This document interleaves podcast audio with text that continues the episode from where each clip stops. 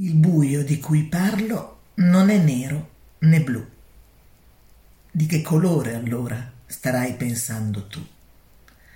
Direi simile al bianco, però non tinta unita, con tracce di cemento e i segni delle dita di chi per suo destino ci si ritrova dentro e col respiro corto, l'incedere maldestro, s'affanna per trovare l'uscita più vicina. Ma la porta è sbarrata e l'aria appena appena basta per consentire al corpo quasi morto il battito degli organi. Ti ha preso lo sconforto. Rispetto a tutti gli altri non è un buio notturno, ricorda più che altro un giorno sempiterno.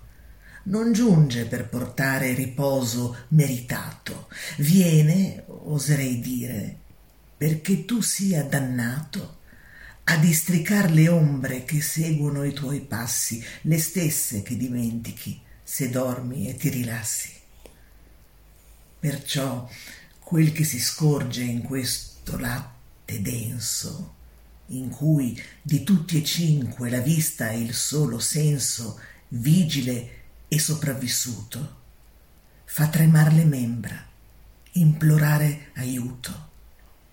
Questo buio è un grido spaventoso e immoto una medusa lucente dal tocco avvelenato che vortica lentissima, girando su se stessa, in attesa tua o del primo che passa.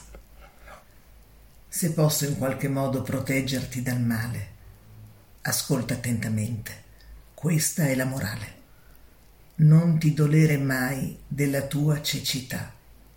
Evita piuttosto la luminosità con la sua insonnia folle, che solo poche indoli sanno guardar negli occhi, Dio ne sono certa, e forse alcuni angeli.